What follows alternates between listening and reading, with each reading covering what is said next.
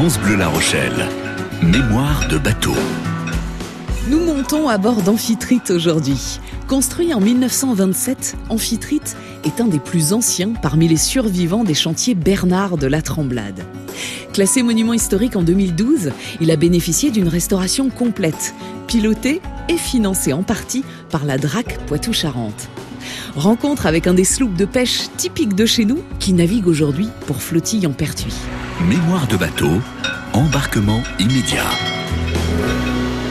Au port de la flotte sur l'île de Ré, nous voici avec Roger Touton, le propriétaire d'Amphitrite. C'est pas un très grand bateau, c'est un bateau qui fait euh, un peu plus de 7 mètres, euh, qui fait 2 mètres 80 de large, qui a une grande baignoire, parce que comme j'ai des enfants et qu'ils aiment beaucoup naviguer, quand ils étaient petits, le fait d'avoir une baignoire donne beaucoup plus de sécurité en mer. C'est un point original, ça, quand même. C'est original en ce sens que quand j'ai acheté le bateau, il n'était pas ouvert. Il y avait un pont plein, complètement couvert. Et c'est à cause euh, des risques en mer de perdre des enfants que j'ai souhaité qu'il soit ouvert. Et c'est Paravo euh, qui m'a créé cette baignoire dans le bateau. Mais du coup, quand j'ai voulu le faire, ou que j'ai déposé un dossier pour qu'il soit classé, protégé, euh, euh, en tant que monument historique, à Paris, euh, dans les années où je l'ai acheté, dans les années 80-90, le dossier m'a été refusé à l'époque parce que depuis Paris, euh, les critères étaient qu'un bateau qui était dans son jus, auquel on ne touchait pas, pouvait être classé. Mais un bateau sur lequel des aménagements avaient été apportés pour pouvoir naviguer en sécurité aujourd'hui, rejetait toute demande de classement. Et ce n'est qu'avec le transfert en région, euh, il y a quelques années, il y a eu une quinzaine d'années, euh, que les critères de classement ont été modifiés. On classe plutôt aujourd'hui un bateau s'il représente un style de construction, s'il représente un savoir-faire euh, du bois, euh, un savoir-faire de la navigation. À ce moment-là, euh, on peut à rigueur faire classer un voilier comme amphitrite, ce qui permet d'y réaliser des investissements d'entretien importants, lourds, qu'un particulier ne ferait pas, préférerait garder son bateau euh, dans son jus et il serait amené à pourrir et peut-être à disparaître. Voilà. Vous avez évoqué ce chantier euh, Paravo, c'est c'est ce chantier qui a effectué le gros des travaux après que vous ayez acheté Amphitrite? Il a fait le gros des travaux pour la partie, euh, pour tous les hauts. Tout ce qui était mouillé, tout- toute la, coque, etc., n'était pas en, en mauvais état. Et ce n'est que très récemment, il y a trois ans, euh, qu'on s'est rendu compte que euh, le saumon du bateau, ou le lest, euh, ses boulons étaient complètement rouillés. On ne pouvait pas les extraire, ils s'étaient incrustés dans la quille. Il y en a un ou deux qui avaient plus ou moins cassé. Et donc il existait un risque important de perte du saumon en mer, en cours de navigation ou autre, sous un effort. Et la DRAC m'a conseillé de sortir le saumon, et euh, ce qu'on a fait, et on a changé euh, tout ce qui était euh, euh, quille, tableau arrière, étrave, et on a remis le bateau à neuf, quasiment à neuf. Quand Roger Touton a sauvé Amphitrite en 1987, c'est sur les bons conseils de Jean-Marie Chauvet, fin connaisseur de ces vieux gréements. C'est vrai que le bateau au départ a, quand il l'avait acheté, il était ponté et euh, il a voulu avoir une baignoire. Et en fait, a posteriori, on a fait des recherches montrant que ces bateaux-là avaient aussi eu des baignoires. En fait, c'est comme c'est des bateaux fonctionnels, euh, ils ont tout a été essayé.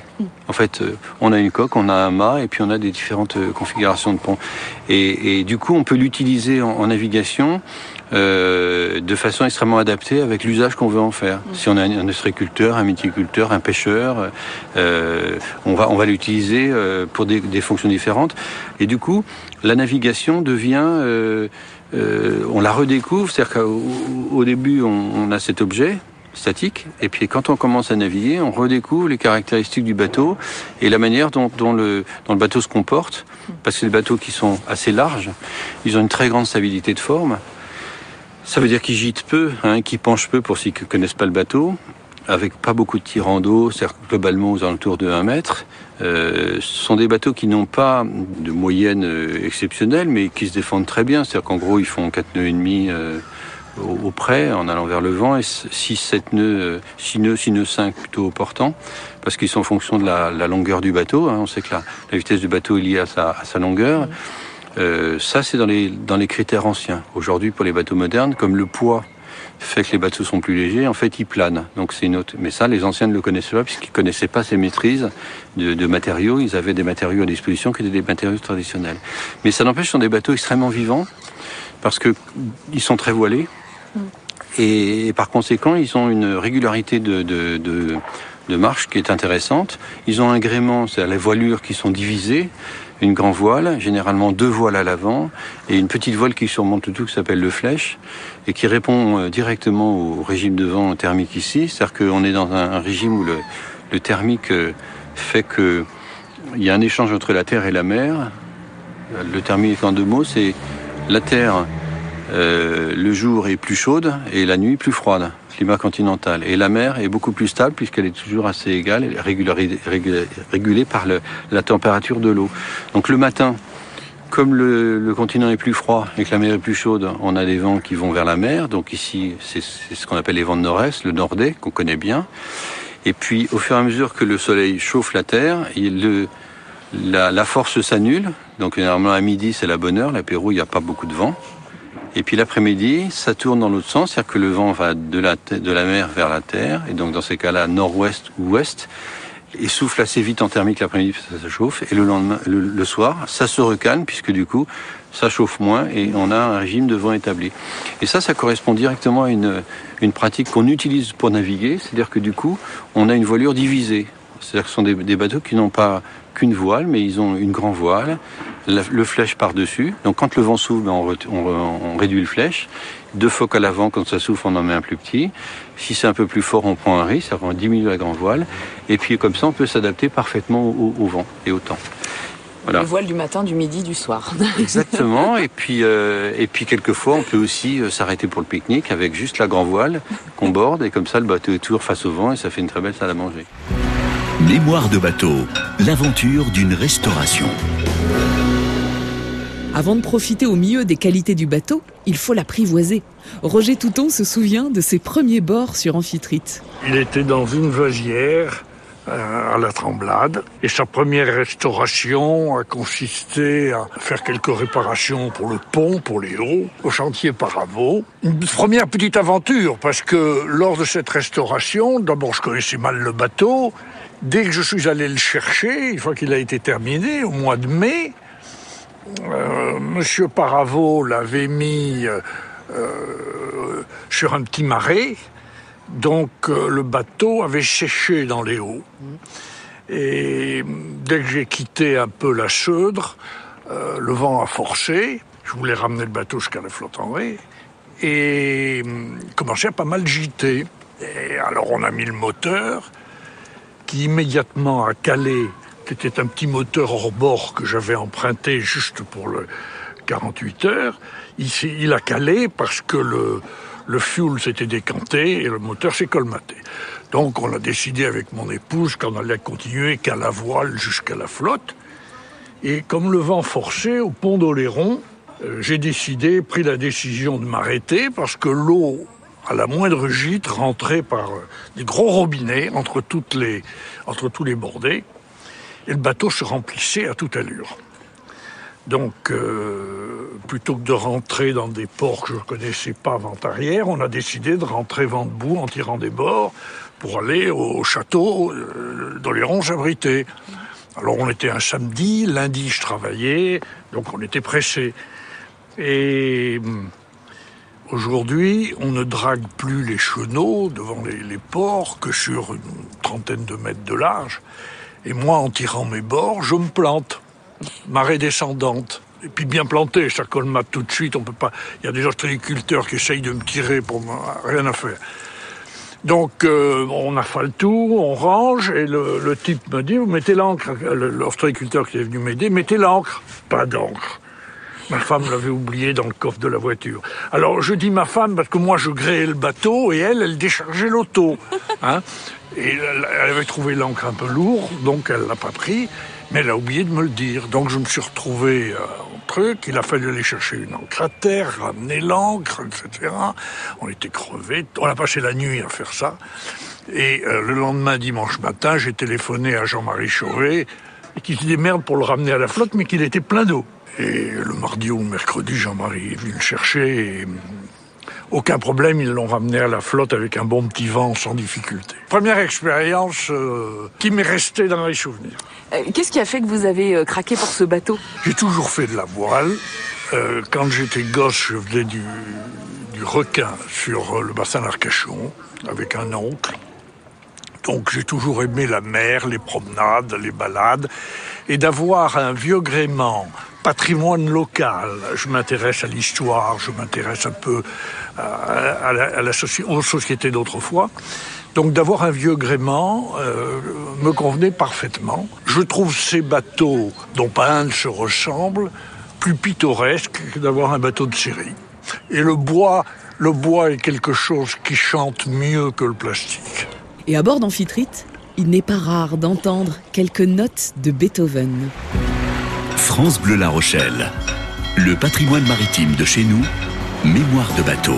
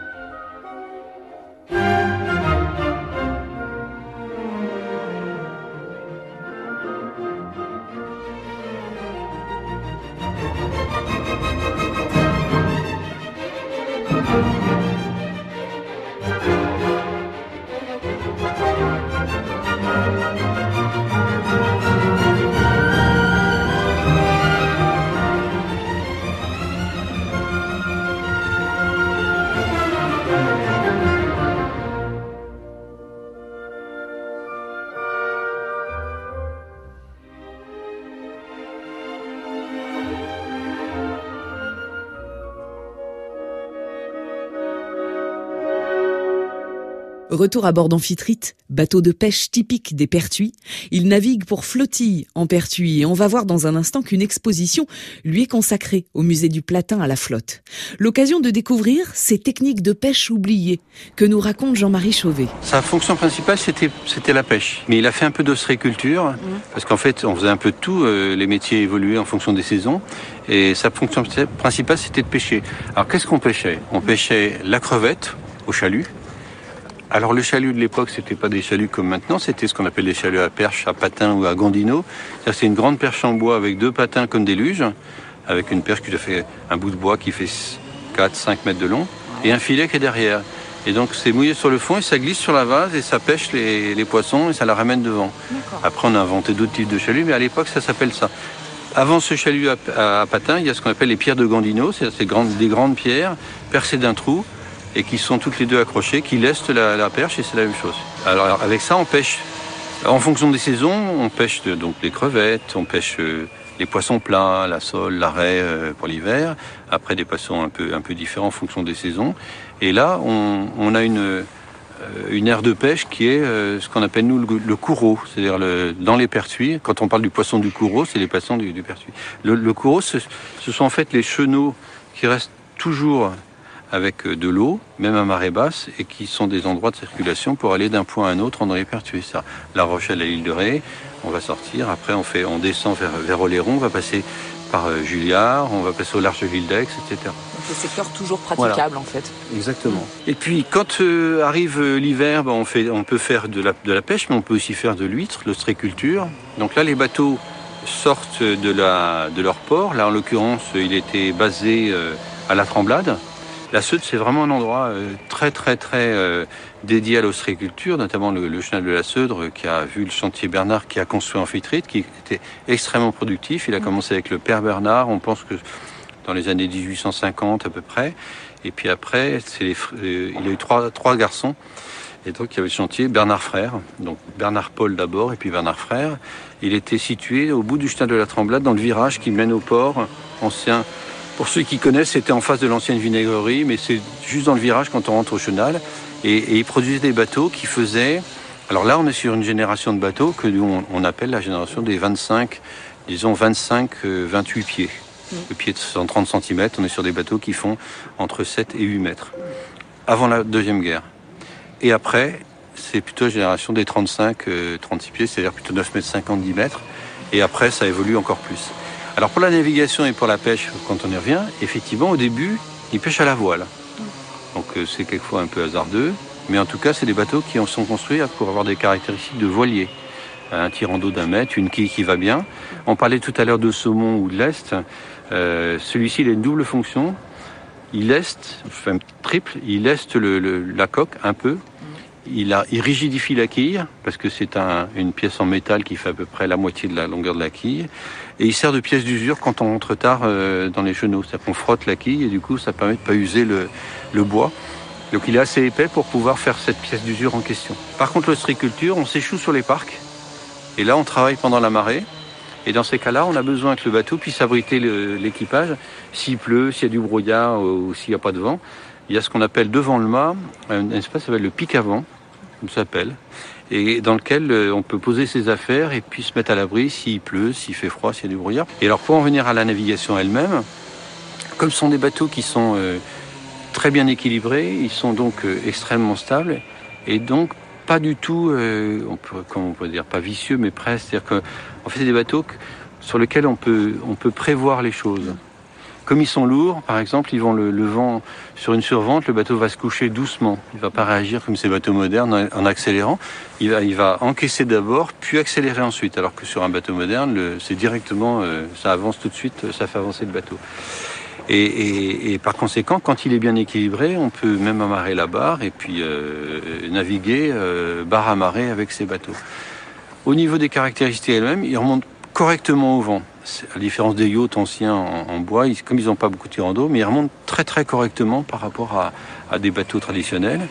Et aux allures portantes, c'est ce qu'ils préfèrent, c'est-à-dire que tout, tout, ce qui est vent de travers jusqu'au vent arrière, ça marche extrêmement bien parce que c'est des bateaux qui sont parfaitement adaptés pour ça. Mmh. Voilà.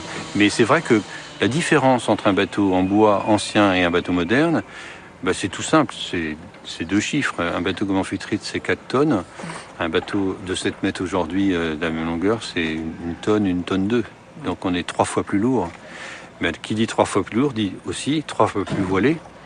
Et du coup, trois fois plus lent à réagir à la, à la survente. Et donc, par conséquent, c'est d'autres sensations. En fait, les bateaux de cette époque-là, c'est des bateaux auxquels l'équipage s'adapte. Alors que les bateaux modernes, c'est plutôt le bateau qui est adapté à l'équipage. France Bleu La Rochelle. Le patrimoine maritime de chez nous, mémoire de bateau. Mieux comprendre cette navigation à l'ancienne, mieux connaître ce patrimoine flottant. C'est l'objectif de l'exposition Bateau de Pertuis, bateau d'ici, à voir au musée du Platin, à la flotte en Ré. Cette exposition, en fait, elle est basée sur deux, deux constats. Le premier, c'est que les gens ne connaissent pas les bateaux euh, traditionnels. Hein, on parle d'un vieux gréement, euh, c'est un terme euh, générique mais qui est parfaitement impropre puisqu'en général c'est des bateaux traditionnels, avec des gréements traditionnels. Il y a des, des gréements auriques, des gréements hautières, des gréements bermudiens. Donc il y a une méconnaissance de ces bateaux. Et la deuxième chose qui nous apparaît encore plus importante, c'est qu'il y a une méconnaissance de l'entretien de ces bateaux. C'est-à-dire que qui dit bateau bois dit galère à entretenir. Euh, qui dit bateau ancien dit bateau cher. Et en fait, c'est à moitié vrai, à moitié faux. C'est-à-dire qu'un bateau ancien est cher. De toute façon, avoir un bateau, c'est toujours cher. C'est un choix. Mais par contre, il y a de l'entretien à faire régulier. C'est-à-dire que la problématique, c'est dès qu'on d'entretien, ça devient compliqué. En fait, une vieille maison pas entretenue coûtera plus cher qu'une maison neuve avec la garantie décennale. Donc si on en fait un entretien régulier, en fait, on aura peu d'investissement à faire et de reconstruction. Et c'est des choses qu'on a peu à peu euh, euh, mesurées, évaluées, complétées. On met un taux, on peint quand il faut, on met des bons matériaux.